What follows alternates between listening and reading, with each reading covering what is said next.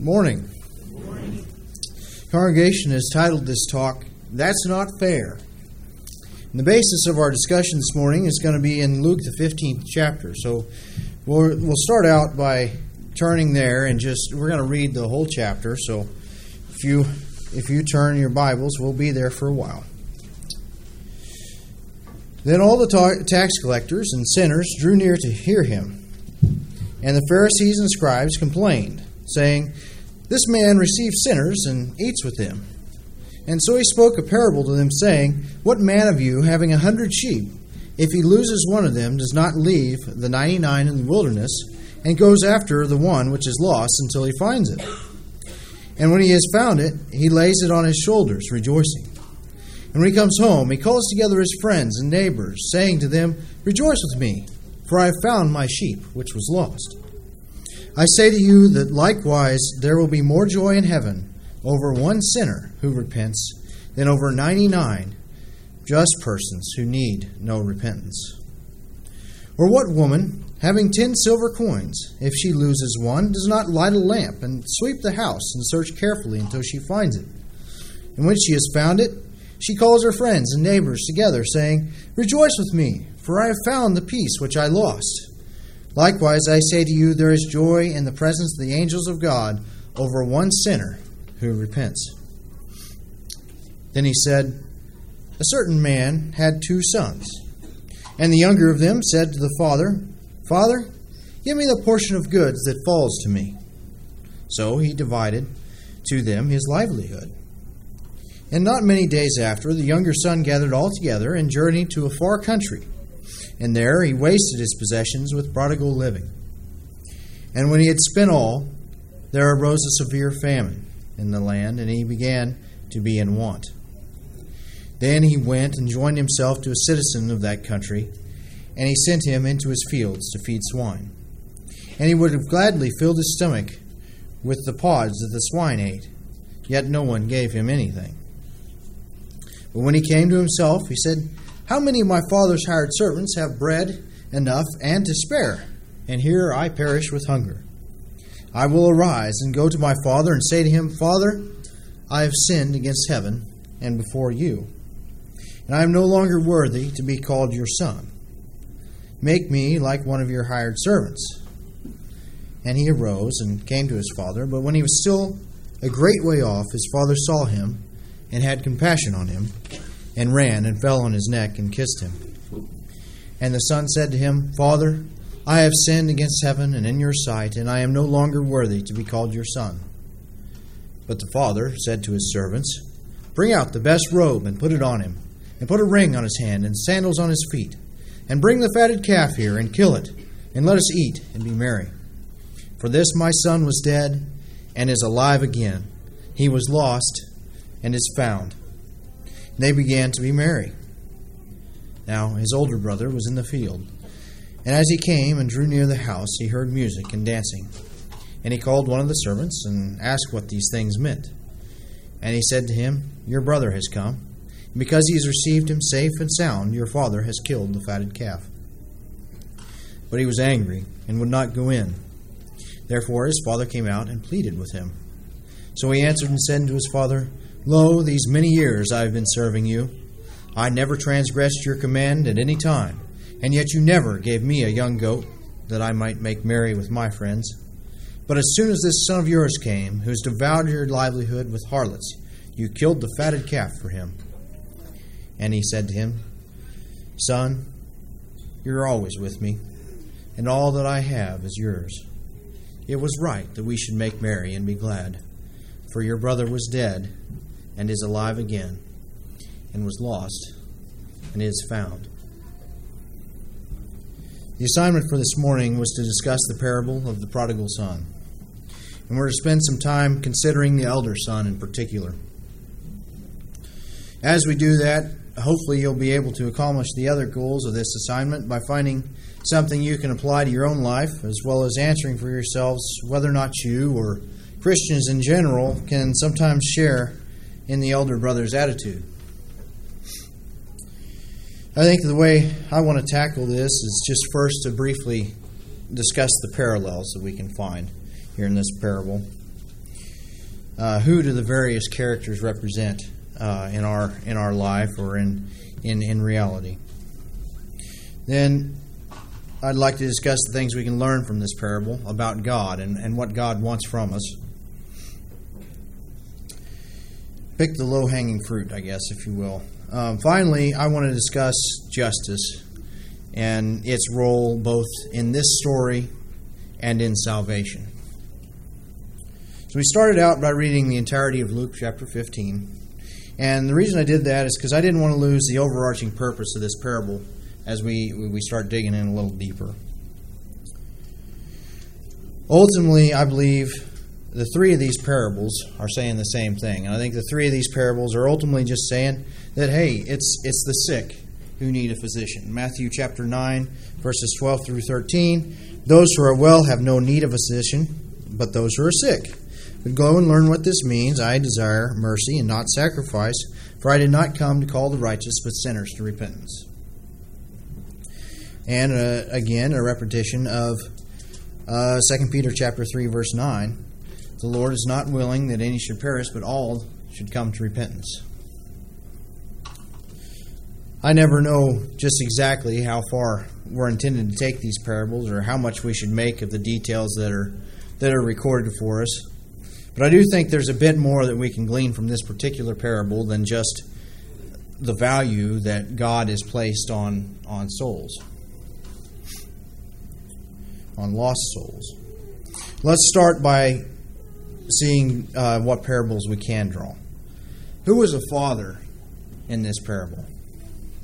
The easiest one first. Father represents God, right? Okay. Um, who do the sons represent? Saved and lost, okay, or the children of God or God's people, right? In general, I think um, God's people in general, but I think today we could just go right out and say that uh, these are this is the church. These are these are this is God. They represent God's church. Okay, and, and what does the inheritance represent? This was a harder one for me I first thought about it as a son, or, or maybe from, from the perspective of the son, and I thought, well, maybe God given talent, talent that was wasted when we don't use it for God. But then I thought about it as a father, and I, I think perhaps that was the perspective that, that might have been the key here. The conclusion from, from this perspective that, that I came to makes a lot more sense to me anyway. Uh, an inheritance, what is an inheritance then? An inheritance is something of value. It's, it's, it's the father's life work, it's his, it's his legacy. Sometimes it might be, we might not have any money to leave, so it'd be his legacy. But in this case, it was the life and future he had provided for his sons. It, it, it seems to me like this guy was well enough off that if they if these boys had been responsible, they, they had it made, right? They, he had set them up for success. They had their life was set before them, and they were going to be able to live well. So, based on those things, there, and I think there's that's that'll be the basis of our, our discussion this morning. Uh, then I think there's some other general insights that can be gained from this parable as well that we'll pick up now because they're not necessarily related to the rest of what I want to talk about this morning. Uh, for one thing, we can learn how God and the heavenly beings feel or, or respond when one returns to God. Verses 7, 10, and 24. What, what, what happened when, when this lost item, when this lost son, when this lost sheep was found? there was there was celebration and there is joy in heaven. There is there's great celebration in heaven. That's how God and the heavenly beings respond when a lost soul is found. Number two, we can when we come to our senses and return to God in humility, He accepts us. He accepts us as the Father in this parable does. The father in the parable saw his son coming from afar off. And it's always kind of sounded to me like, based on that, he was kind of keeping an eye out for his son. He was kind of hoping that maybe he wasn't dead. He was kind of watching to see if maybe someday, over the crest of that hill, his son might return. He has compassion on his son, and he doesn't wait for his son to come to the door to see how his son's going to come to him. He doesn't see if he's going to come to the back and ask for a job or if he's going to come in and, and demand his old bed.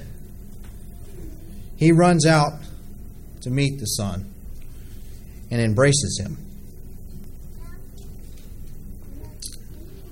Furthermore, we learn that turning from God is, is squandering a gift, and, and this was mentioned uh, yesterday some. Turning from God is squandering a gift, a gift that we can we came nowhere near earning. There's some there's some pretty vivid imagery in Ezekiel 16 that, that reinforces this idea. God's chosen people had turned away from him and, and turned to idolatry, and, and this is what God had to say starting in verse 15. But you trusted in your own beauty, and you played the harlot because of your fame, and poured out your harlotry on every one passing by who would have it. You took some of your garment, some of your garments, and adorned multicolored high places for yourself, and played the harlot on them. Such things should not happen, nor be. You have also taken your beautiful jewelry from my gold and my silver, which I had given to you, and made for yourself male images and played the harlot with them. You took your embroidered garments and covered them, and you set my oil and my incense before them. And my food which I gave them gave you, the pastry of fine flour, oil, and honey, which I fed you, and set it before them as sweet incense, and so it was says the Lord God.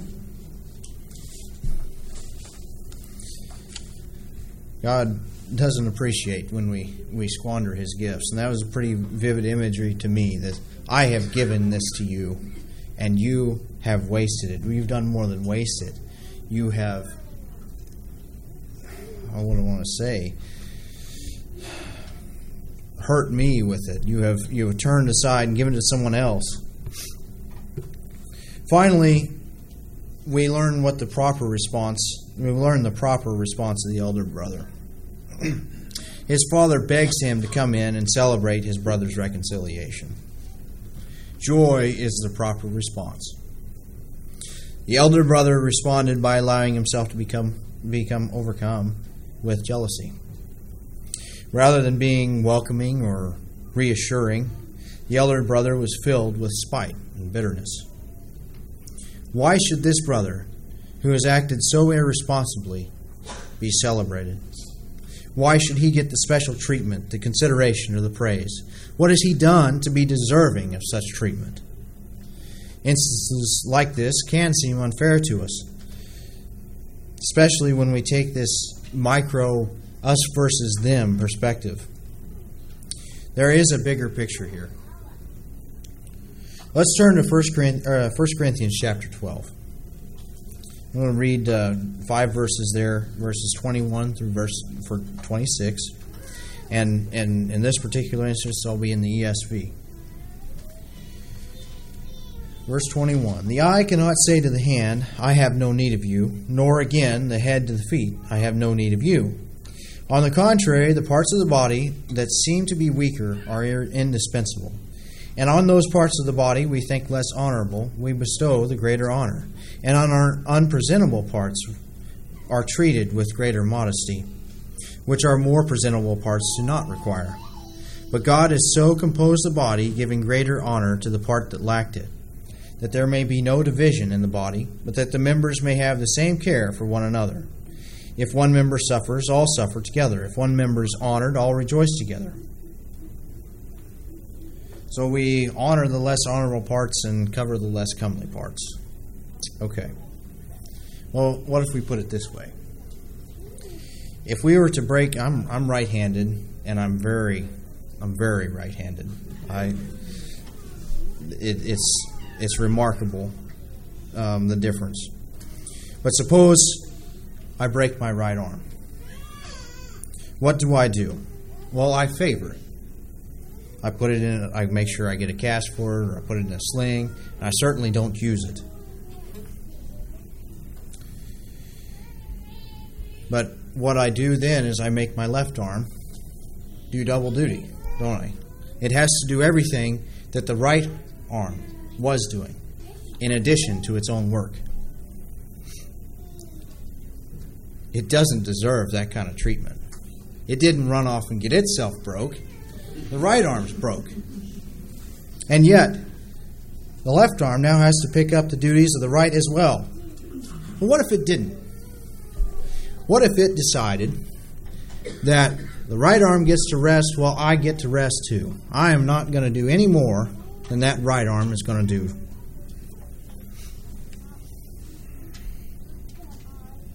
The whole body would then suffer, wouldn't it? The whole body would suffer, including the left arm. It'd be kind of hard to feed myself without any hands or arms to move. And then when I need the strength to do to do the work, need that extra protein, beef up this weak left arm, and I'm not getting it.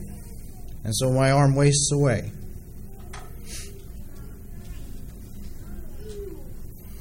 If we look if we step back and look at the big picture, we can see pretty quickly that favoring that right arm is indeed the fairest thing to do.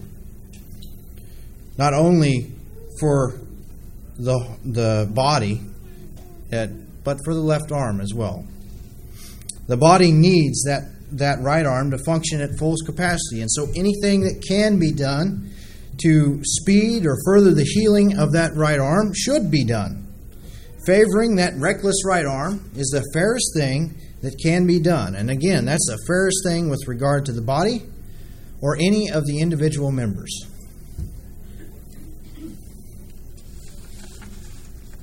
Using that example, that same example of the broken arm that I just gave, helps me to answer another question that might arise as well.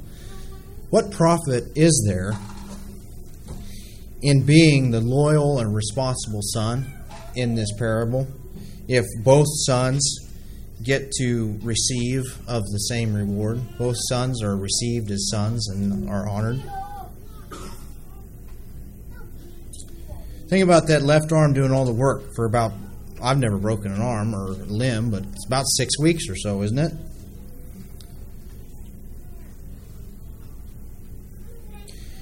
Think about how much stronger that would be and how the nerves would start talking to each other and how the connections to my brain would start being reinforced and how I might be able to, to do more then with that left arm. And pretty soon, by the end of this six weeks, this left arm is even more of a blessing to the body than it was to start with. Maybe I have two good arms now.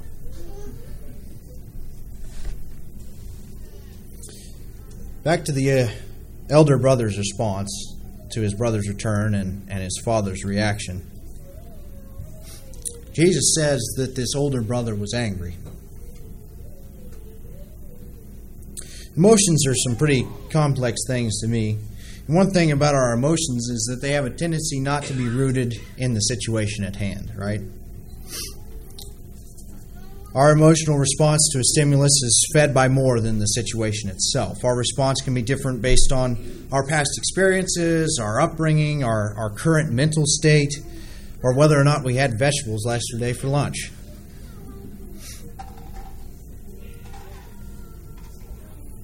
Basically, we should never trust our emotional response to be situationally appropriate. It just we should not do that.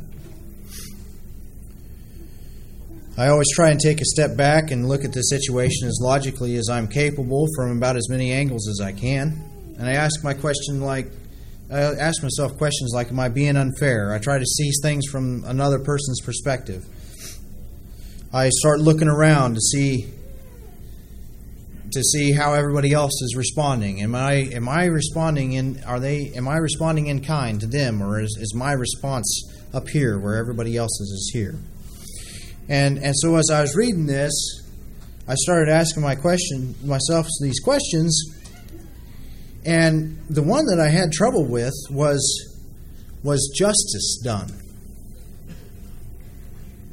I like to think of myself as one who loves justice.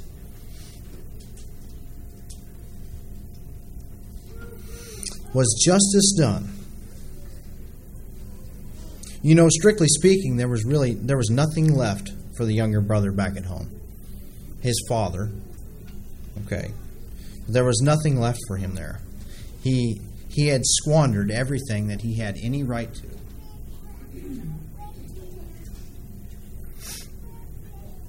The calf that his father slaughtered, the robe, the ring, the shoes that he was given by rights, those would have fallen to the elder brother upon the father's death. By my personal logic, the father's response to the lost son was unjust. Justice is defined as, as a just treatment or behavior. Well, some synonyms of just then include deserved, due, fair, merited, right, rightful, or warranted. Did the younger brother get what he deserved? No, he didn't. Did he get what was due him? No. To me, it seems that justice would have been better served had the younger brother been turned away, and grace or mercy would have been employed if the younger brother was made a servant. The father's lifetime of work that was he, he was ready to provide for his son, and this, this irresponsible kid just wasted it all. What a spit in the face.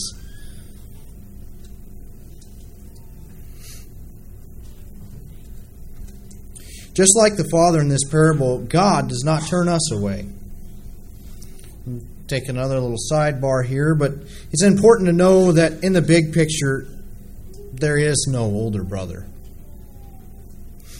We sometimes feel and act like him, and, and that's why this illustration was given, because the Pharisees and the scribes were acting like this older brother. But in reality, we're all the younger brother. What's, for, what's Colossians 1 21 and 22?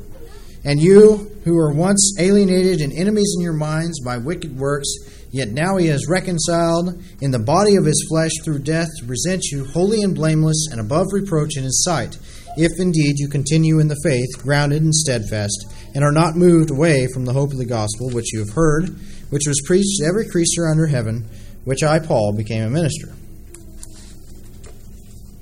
So we've all, at some point or another, squandered the inheritance. And yet God takes us back and He accepts us. So there have been times that we haven't gotten what we deserve. And the Bible tells us that, that we have the expectation of heaven.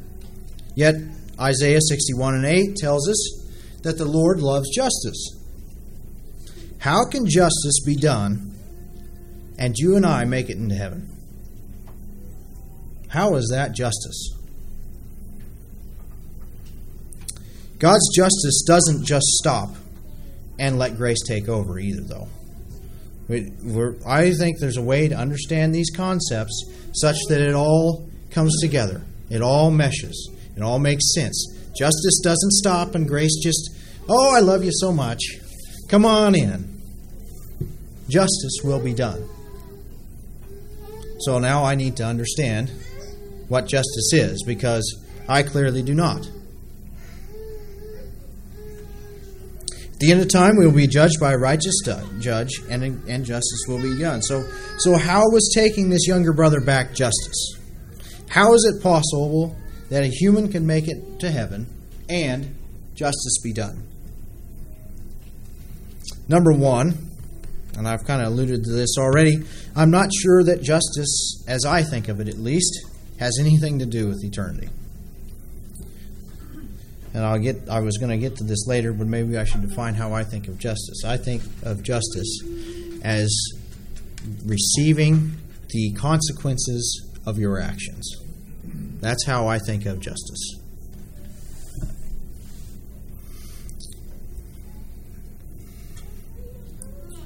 So let's turn to Matthew chapter 20. We'll be reading 16 verses there, so it might be worth your time if you're turning. Matthew chapter 20.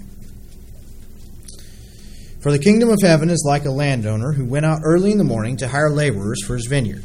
Now, when he had agreed with the laborers for a denarius a day, he sent them into his vineyard. And he went out about the third hour and saw others standing idle in the marketplace, and said to them, You also go into the vineyard, and whatever is right I will give you. So they went. And again he went out in the sixth and ninth hour, and did likewise. And about the eleventh hour he went out and found others standing idle, and said to them, Why have you been standing here idle all day? They said to him, Because no one hired us. And he said to them, You also go into the field, into the vineyard, and whatever's right, I will you will receive. So when the evening had come, the owner of the vineyard said to his steward, Call the laborers and give them their wages, beginning with the last to the first. And when those who came were hired about the eleventh hour, they each received a denarius. But when the first came, they supposed then that they would receive more. And they likewise received each a denarius. And when they had received it, they complained against the landowner, saying, These last men have worked only one hour, and you made them equal to us who have borne the burden and the heat of the day. But he answered one of them and said, He answered one of them and said, Friend, I'm doing you no wrong. Did you not agree with me for a denarius? Take what is yours and go your way. I wish to give this last man the same as to you. Is it not lawful for me to do what I wish with my own things? Or is your eye evil because I am good? So the last will be first, and the first last, for many are called, but few are chosen. So again, in my mind, justice is receiving the consequences for your actions. Period. There's not a level of effort from us that makes us deserve heaven at all, though, is there?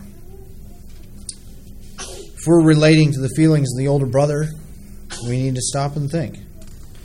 There is not one of us who has earned or deserved eternity with God. It doesn't matter if we've been in the Lord's service for a year or a month. It doesn't matter if we've taken a little hiatus or whether we've been faithful our entire lives. None of us deserve the reward that we've been promised. Whether we've produced tenfold or a hundredfold, we will all receive the same unmerited reward. So, if we if we have received a reward we haven't earned, or if we're intending to receive a reward we haven't earned, then how can we begrudge others of receiving the same reward? This has got to be like the definition of pride looking down on someone while standing on air. That's how I picture it. There's nothing solid, stable, or merited about such a position. Ephesians chapter 2, verses 8 and 9. For by grace you've been saved through faith, and that not of yourselves, it is the gift of God, not of works, lest any should boast.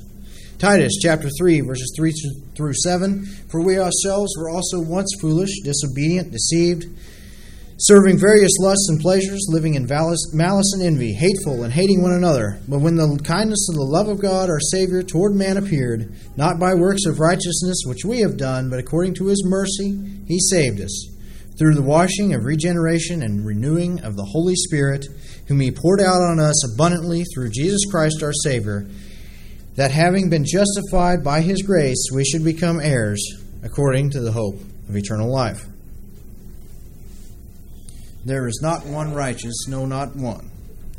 So, back to my point salvation has little to do with what I tend to think of as justice. Salvation is not about getting what we deserve. I could never earn my place in heaven. And since I couldn't earn my place, there's zero room for me to begrudge anyone anything in Christ Church. 1 Corinthians 4 7 For who makes you differ from another, and what do you have that you did not receive? Now, if you did indeed receive it, why do you boast as if you had not received it? Okay, so my understanding of justice clearly does not align with what God calls justice. So let's look a little further into how justice can be done and we can make it into heaven. Romans chapter 3,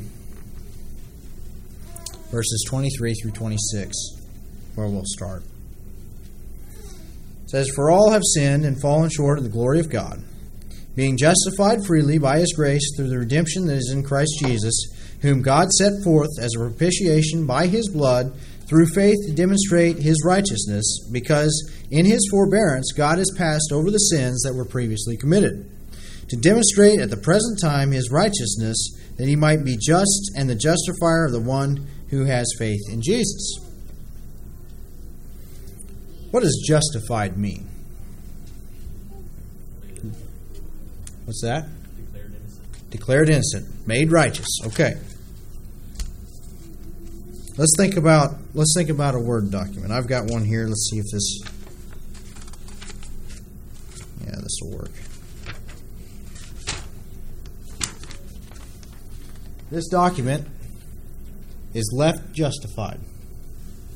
That means all the text, except for the beginning sentence of the paragraph, is lined up at the left margin. And all the text on the right side of the page ends wherever to make the word fit on in between the margins.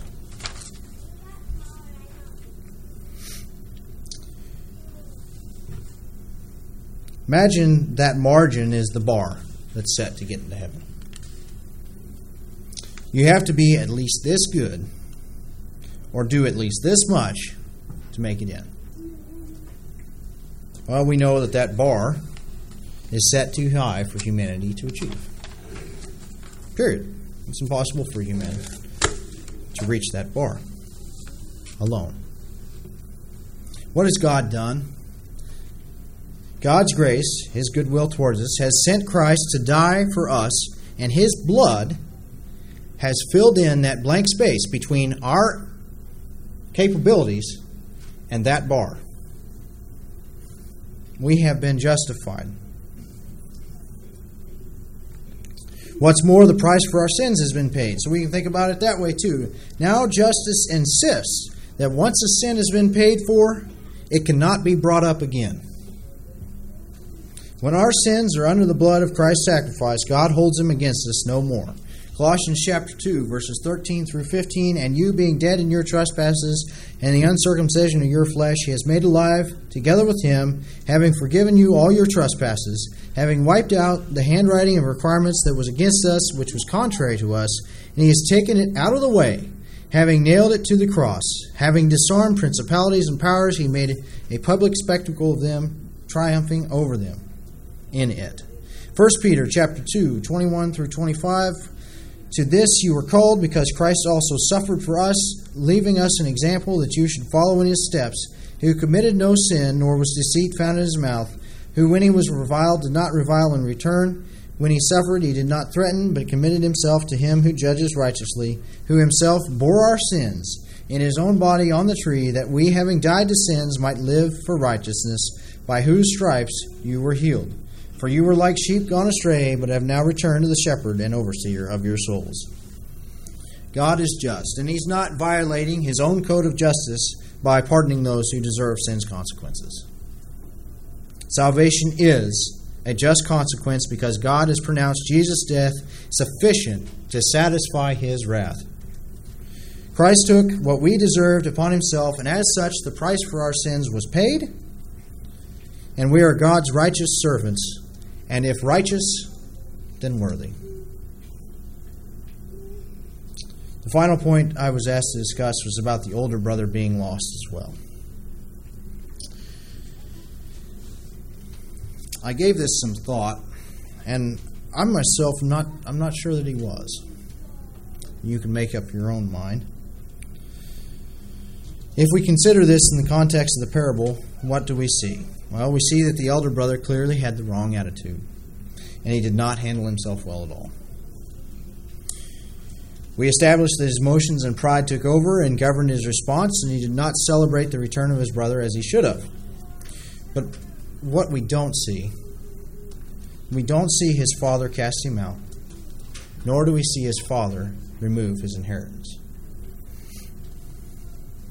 We see a moment in time where the elder brother was in error, time where he sinned.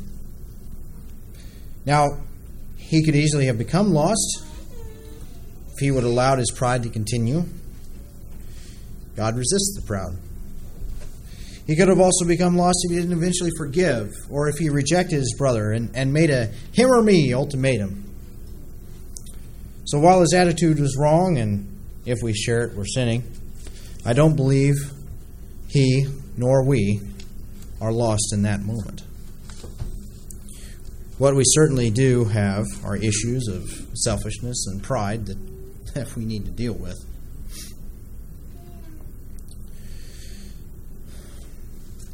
Something that I found is that different people come to a meeting like this and, and you talk to 10 different people and you ask them, well, what do you hope to get out of this meeting? And you probably run up with about 10 different things. Everybody seems to have different things they're wanting to glean, and, and I think this parable has all of them that I could think of anyway. I'd suggest, after reading this parable to you, so let's see, some people want something they can go out and do. After reading this parable, I suggest that you go find the most underappreciated person you can think of and write them a note or make them a pie. Some people want something to think on, something to mull over in their mind throughout the day. And my question for you is in what ways is God's sense of justice different than man's or different than yours? Some people want a way to improve themselves as Christians. And I think the challenge of this parable and the challenge that Christ was giving the scribes and Pharisees is to root out some pride out of your life. So, my challenge for you is the next time someone's choices or lifestyle get on your nerves, and they do, is to take a step back and try and see the situation how God sees the situation. Above all, we need to remember that every soul has value and every soul is worth the trouble. Every victory is worth celebration, and every weak or injured member should be favored. We need to think of ourselves a little bit less, and we'll get what we've been. We will get what we've been promised. We need to think of others a little bit more and how we can help them more. Some people want to feel encouraged, and well, we are all the prodigal son at some point or another. We may not completely fall away, but we do things that drive wedges between us and God. The encouraging aspect of this parable is that God loves us even more than this man loved his son, and he'll take us back even if we do squander his gifts. God is awaiting you. The calf is fat, the harps are ready, the angels' party robes are all laid out, ready to celebrate you, ready to rejoice at your return or acceptance of the inheritance. If you'll humble yourself and approach Him as a servant, He'll make you a son. If we can help you with this or anything else, we'd ask you to come forward to stand the invitation song.